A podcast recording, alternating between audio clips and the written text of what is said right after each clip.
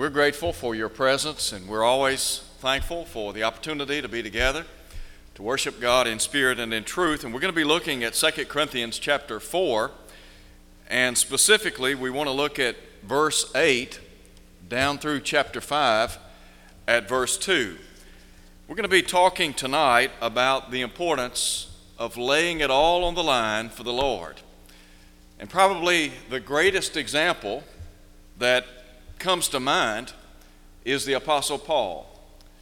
Paul was willing to do whatever to advance the cause of Christ.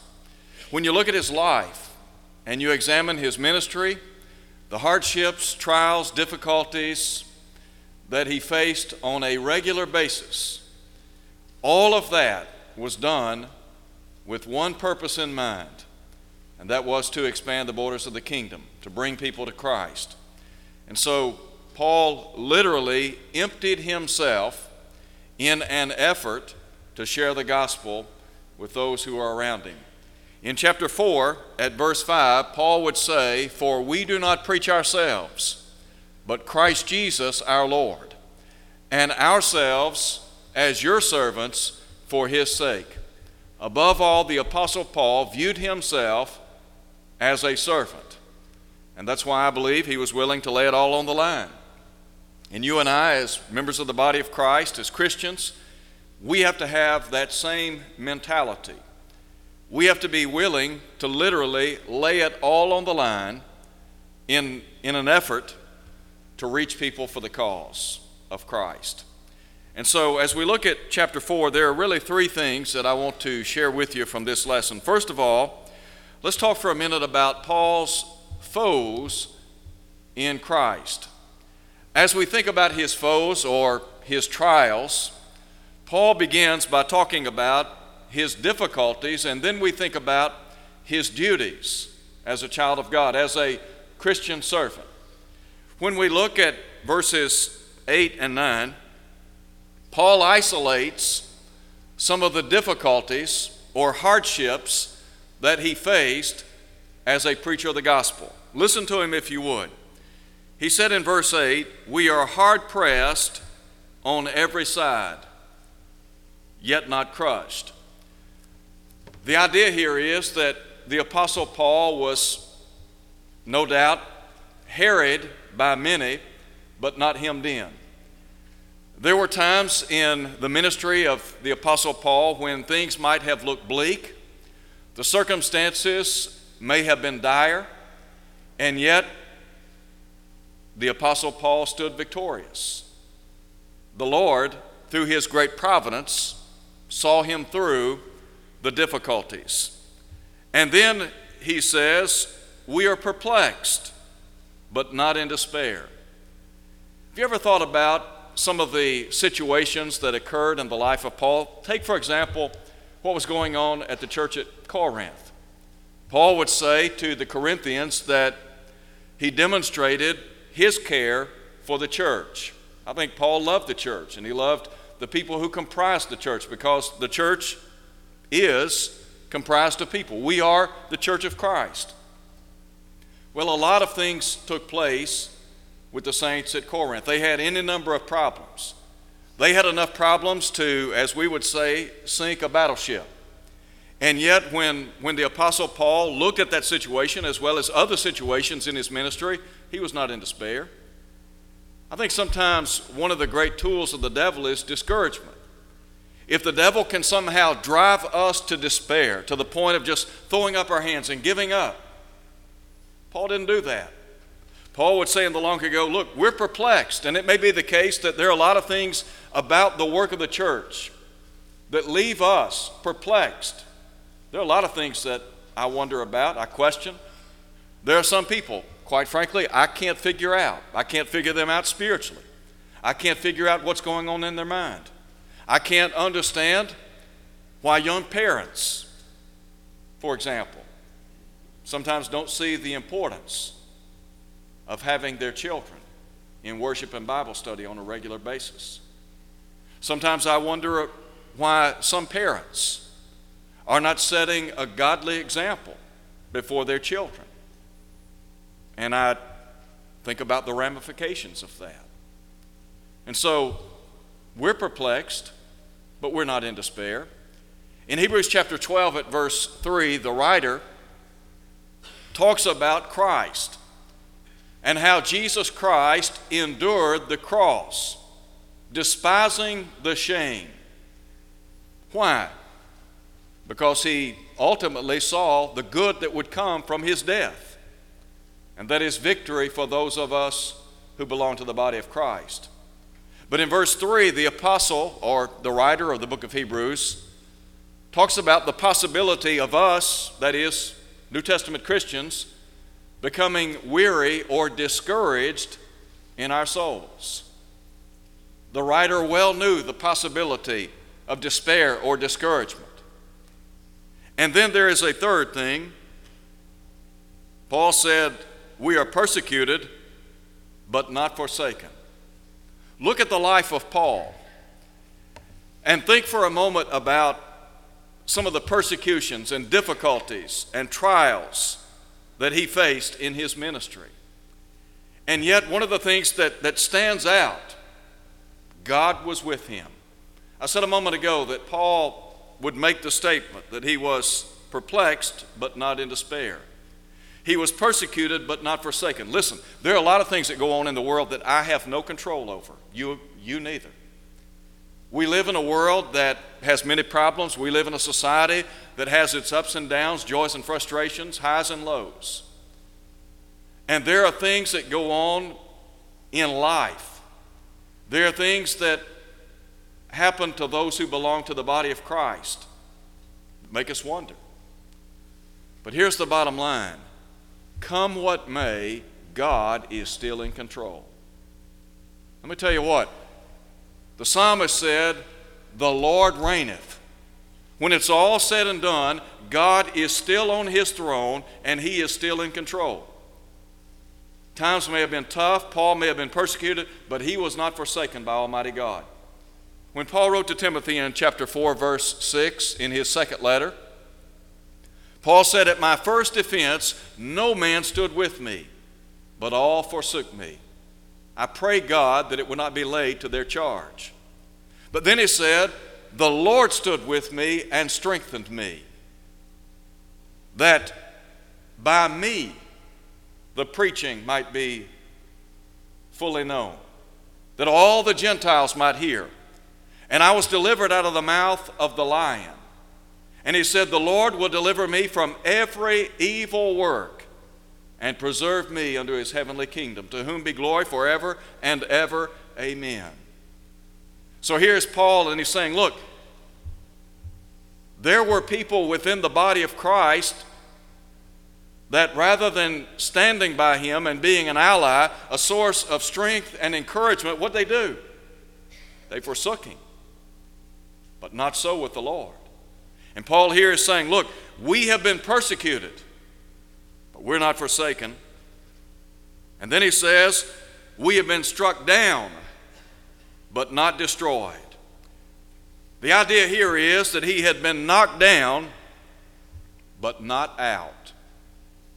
You ever seen somebody take a standing eight in boxing? You ever seen somebody literally knocked to the canvas and, and then, in a matter of seconds, they get back up and go toe to toe with the opponent. That's Paul. Let me give you an example of that. Over in the book of Acts, in chapter 14, we have Paul and Barnabas engaged in their missionary endeavors.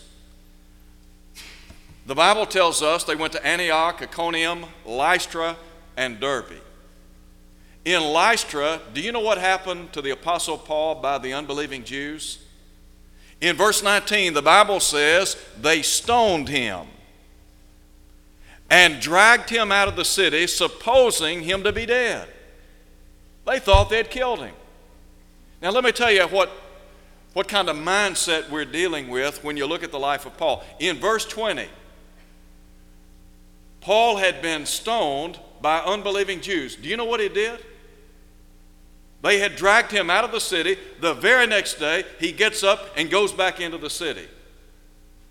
Let me tell you, That's either a man of faith or that's a crazy man. He was a man of faith. And so, Paul can say, Look, we have been knocked down. And if you look at his life, you'll see he had been knocked down repeatedly. But he didn't give up. Let's talk for a minute about his duties in Christ. In verses 10 through 12, Paul talks about the burdens of his preaching and the blessings of his preaching. First, his burdens. In verse 10, he said, Always carrying about in the body the dying of the Lord Jesus, that the life of Jesus also may be manifested in our body. For we who live are always delivered to death for Jesus' sake that the life of Jesus also may be manifested in our mortal flesh. When Paul wrote to the churches of Galatia, in Galatians chapter 6, he would say, I bear in my body the marks of the Lord Jesus. Do you remember what Jesus said in what is typically called the Sermon on the Mount? Blessed are those who are persecuted for righteousness' sake, do you remember what Jesus said in John 15 and about verse 20? He said, A servant is not above his master. If they persecuted me, he said, they will persecute you. Here is the Apostle Paul suffering to the extreme. I would encourage you tonight to go home and read 2 Corinthians chapter 11 and look at that catalog of hardships that Paul discusses. Things that he had borne because of his love for the Lord and his desire to share the gospel. We talk about laying it all on the line.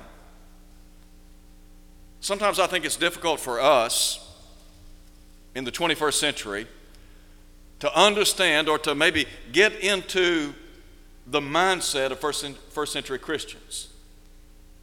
When you go back and you look at the first century and, and you think about the unbelieving Jews and the difficulties and the hardships imposed upon God's people by the Romans and all of the, the mayhem that they faced, it's hard for us to understand that to some extent. The book of Revelation, I mentioned this last week in our study, I want to mention it again. The book of Revelation is a book written to Christians suffering immensely. Domitian was on the throne, Paul was long since dead. The Apostle John had been banished to the Isle of Patmos. Some of God's people had been martyred, some would be martyred. Some might escape death, but they would not, they would not escape being unscathed in some respects.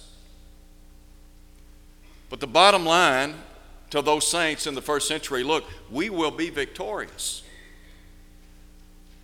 But they, they suffered immensely.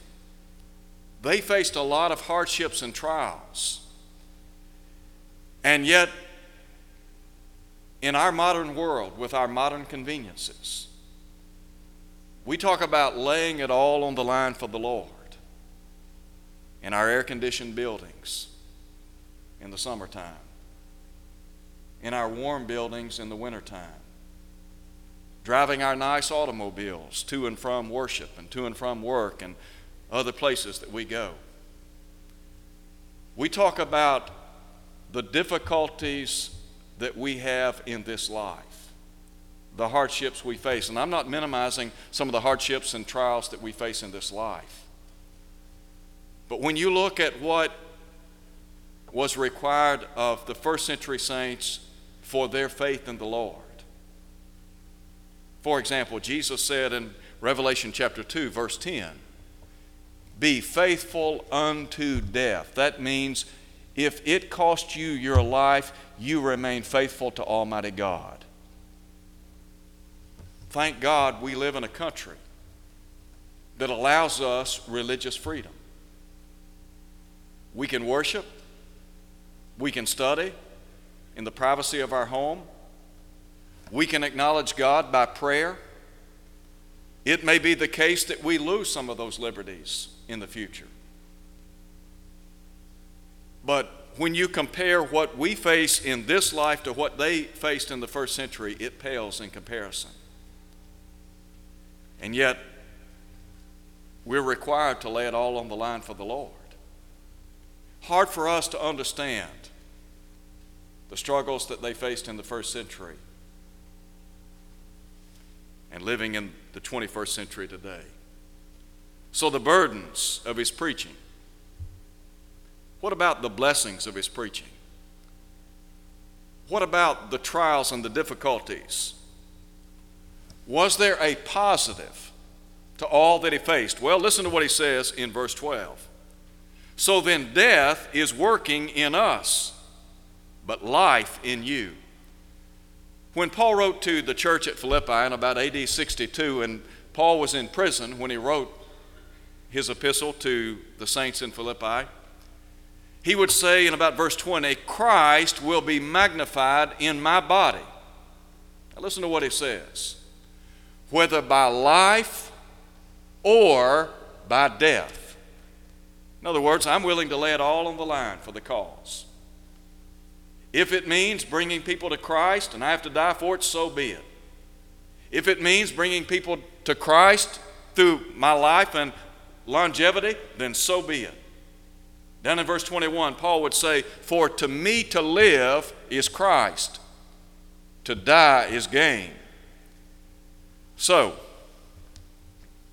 the burdens and the blessings while Paul faced hardship and trial and difficulty and even death at a later point in time, the blessings derived by the many converts. Think about the multiplied hundreds upon hundreds of people that had the opportunity to hear, believe, and obey the gospel through the preaching and teaching of Paul and Barnabas, and then later Paul and Silas Timothy, his own son in the faith. I have said before, I believe it to be the case, the Apostle Paul was a preaching and teaching machine. I think he lived to preach and teach the gospel. I want you to think with me in the second place tonight about his faith in Christ. Let's look for just a moment or two in verses 13 through 15 at Paul's faith in Christ, his trust. Let me ask this question Why do you think the Apostle Paul endured hardship, persecution, and trial to preach the gospel? I believe that he gives four reasons why he was willing to suffer hardship and even death if need be. Let me just cite for you those reasons. First of all, look at verse 13. In verse 13, Paul said, But since we have the same spirit of faith, according to what is written, and he quotes here from Psalm 116 at verse 10 I believed, and therefore I spoke. We also believe, and therefore speak. Number one, why did the Apostle Paul suffer hardship and trial in order to preach and teach the gospel? Because he believed that the message was divine. He believed that it was the Word of the living God.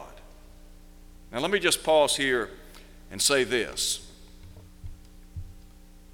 I wonder sometimes if we really believe that this message is from God.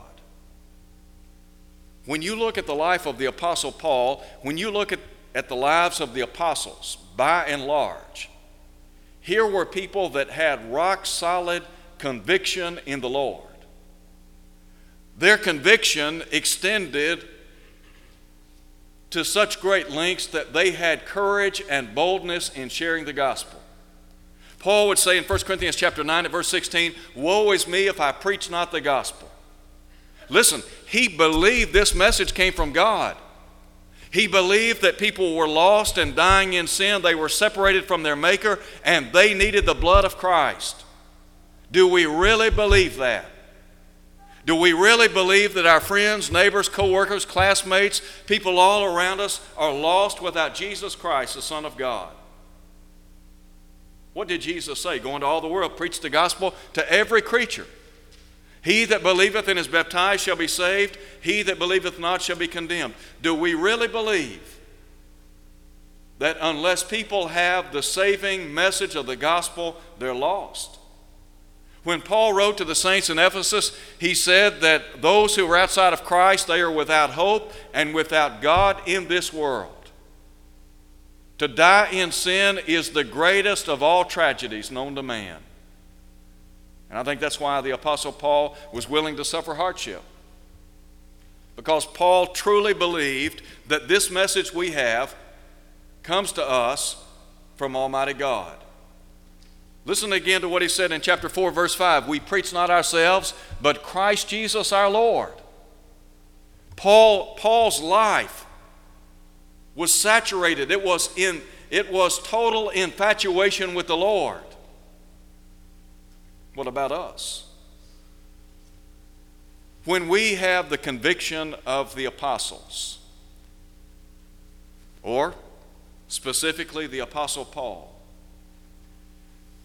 we, like them, will say, We cannot but speak the things which we have seen and heard. When we truly have in our heart of hearts the faith that comes by hearing and hearing by the Word of God deep down in our hearts, then we'll be motivated to move with action. We will be motivated to share the gospel, to preach and to teach to a lost and dying world. There are people all over this city. There are people all over the Mid South. There are people all over this region, all over our country, all over the world that need one message the message of the cross. Secondly, Paul not only believed in the Word of God, but he believed that God would raise him from the dead. You want to talk about motivation. Paul knew look, you can kill the body, but you cannot kill the soul. And the very body that is placed in the ground will one day be resurrected. Jesus said, Marvel not, the hour is coming when all that are in the graves shall hear his voice and shall come forth. Those that have done good to the resurrection of life, and those that have done evil to the resurrection of condemnation. Now, having said that, listen to what Paul said. Knowing, verse 14, that he who raised up the Lord Jesus will also raise us up with Jesus and will present us with you. Greatest chapter in the Bible on the resurrection, 1 Corinthians chapter 15. In terms of its significance and implications for those of us who belong to the body of Christ. It was in light of the resurrection that Paul would say, Be steadfast, immovable, always abounding in the work of the Lord, for as much as you know that your labor is not vain in the Lord. I want you to think about your life for a minute. We talk about all of the blessings and favors that we have in this life. And we think about the opportunity, the luxury of retirement at some point in time. We may retire, we may retire from our secular jobs. But the word retirement is not in the Christian's vocabulary. We never retire from sharing the gospel. We never retire from engaging in acts of benevolence. We never, re- we never retire from being involved in building up, encouraging, edifying the saints. It is an ongoing process. And even when our bodies become frail and we can't go as we once did, we can still we can still share the gospel if we have a good mind, if we have a voice. We can still encourage and edify people. We can send cards. We can pick up the telephone. We can help others monetarily or physically speaking. I want to die with my boots on. And by that I simply mean I want to die in service to the Lord. I don't want to retire from preaching and teaching.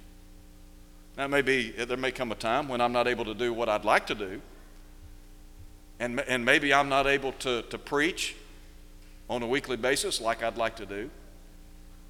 But I want to die in service to the Lord. I want to be used unto the very end. And I hope you do too. Because when it's all said and done here on planet Earth, that's not the end.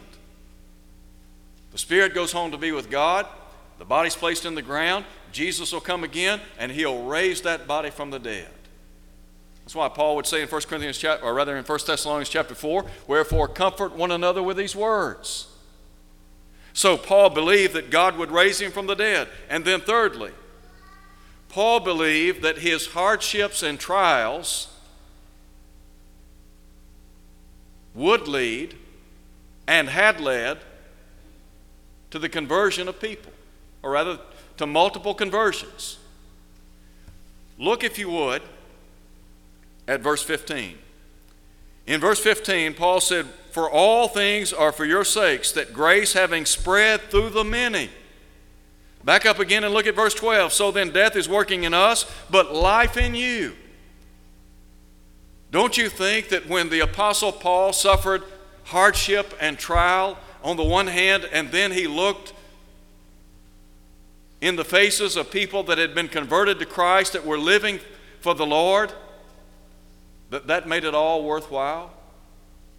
Think about what he said to the saints in Thessalonica in 1 Thessalonians chapter 1, where he said to those people they had turned to God from idols to serve the living and true God. Here were people that had been steeped in pagan idolatry, and yet they had come out of that to serve the Lord. Let me tell you, that's satisfaction. That's, that, that's enough to make a person pause and give thanks to God. And so sometimes we suffer hardship, sometimes we suffer trial. I had a friend of mine that was a great personal worker. And he was, he was tremendous sitting down with people one on one and converting them to Christ. And he would say right up front, look, it may cost you some money, it's going to cost you some time, but you know what? In his mind, it was worth it. It is worth it. And so, whatever obstacle you have to face to lead others to Christ, let me say it's worth it to lead people to the Lord.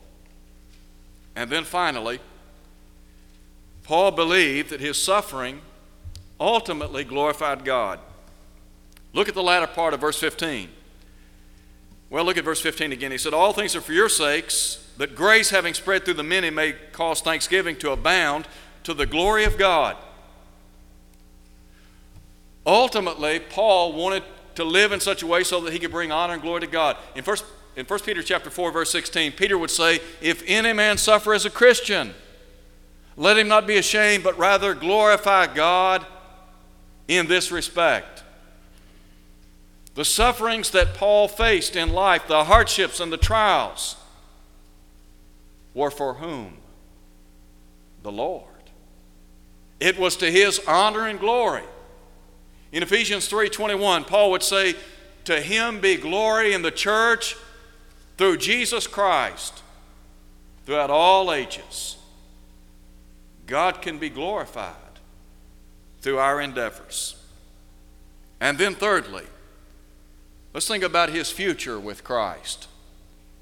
What kind of future did the Apostle Paul have in Christ? Let's just talk for a minute or two about what I believe to be his triumph or his future triumph in the Lord.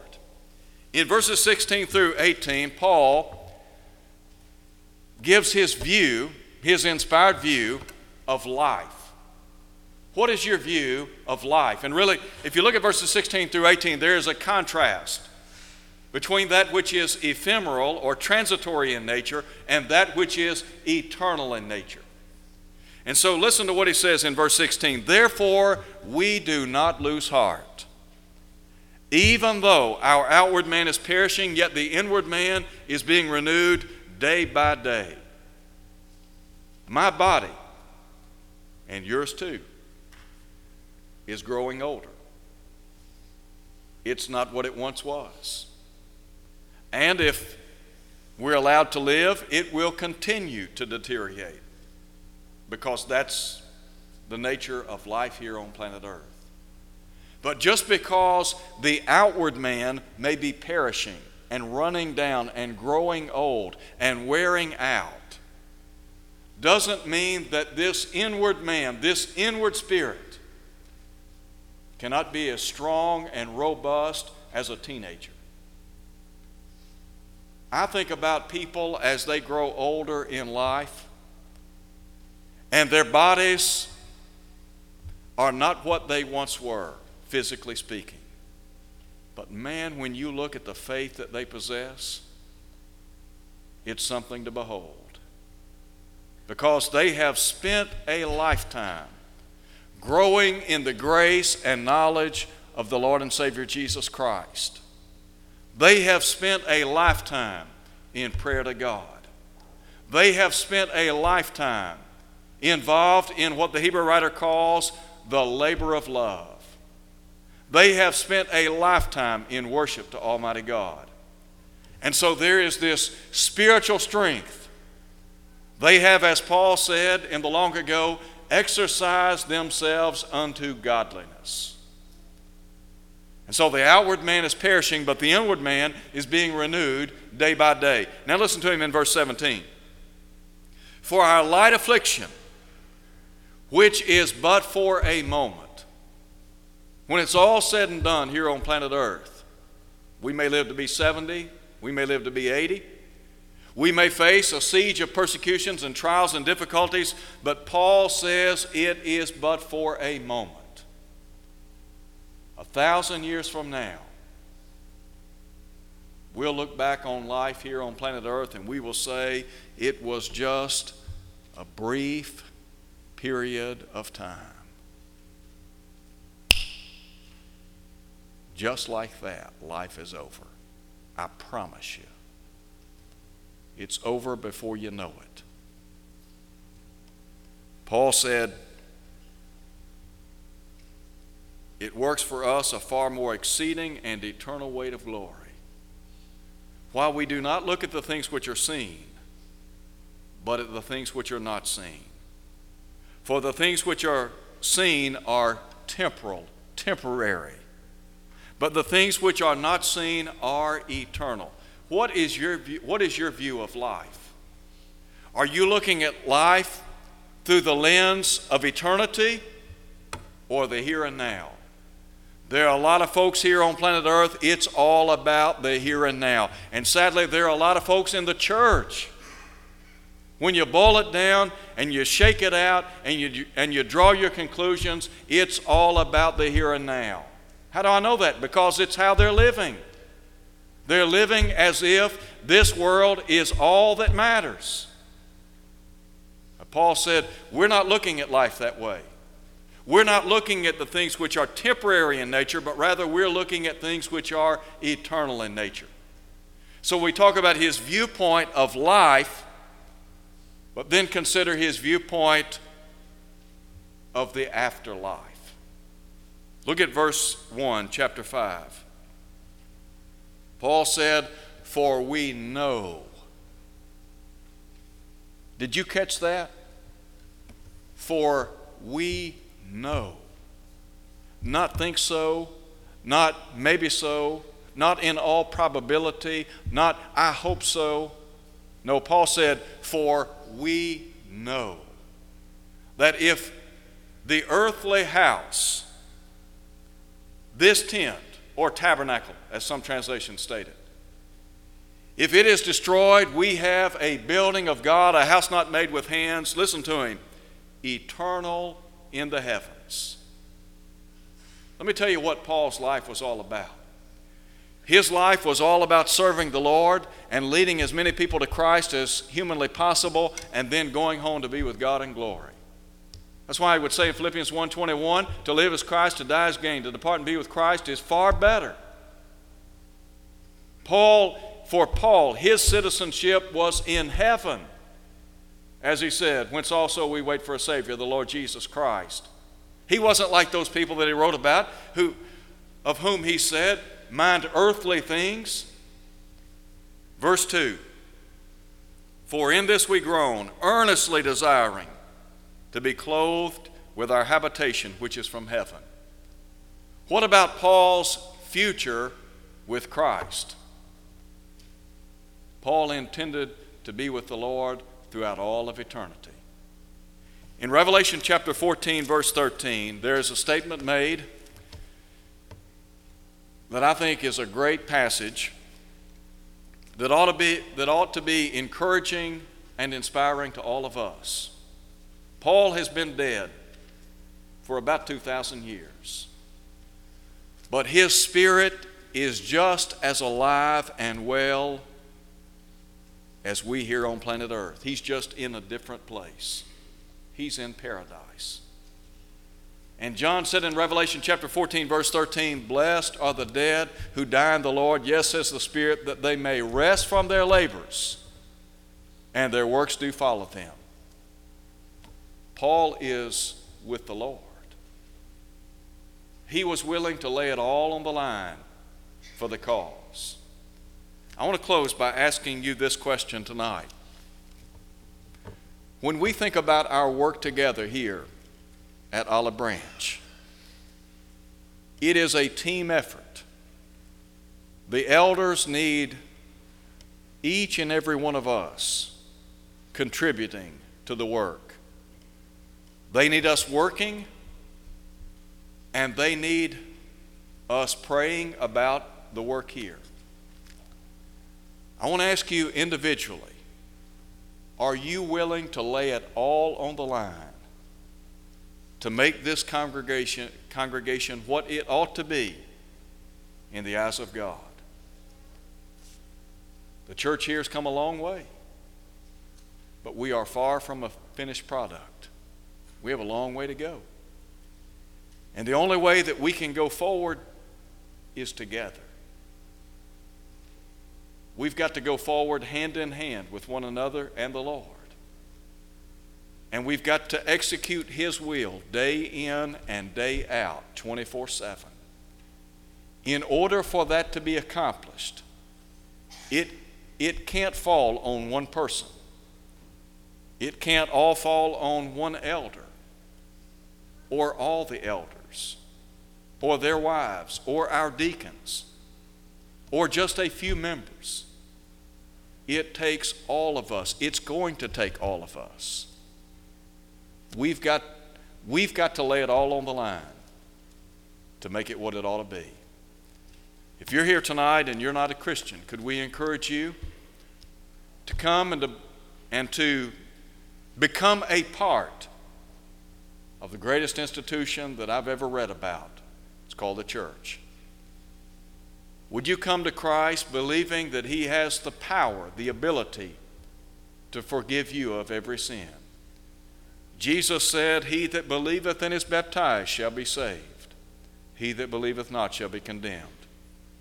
If you're willing to come to Christ in faith, repentance, confession, and immersion, the Lord will add you to His church, and you will be numbered among the redeemed the saved, Ephesians 5:23. If you'll be faithful until death, one day you can be with the Lord. If you're here tonight and you're not what you ought to be, could we encourage you to come home as we stand and sing?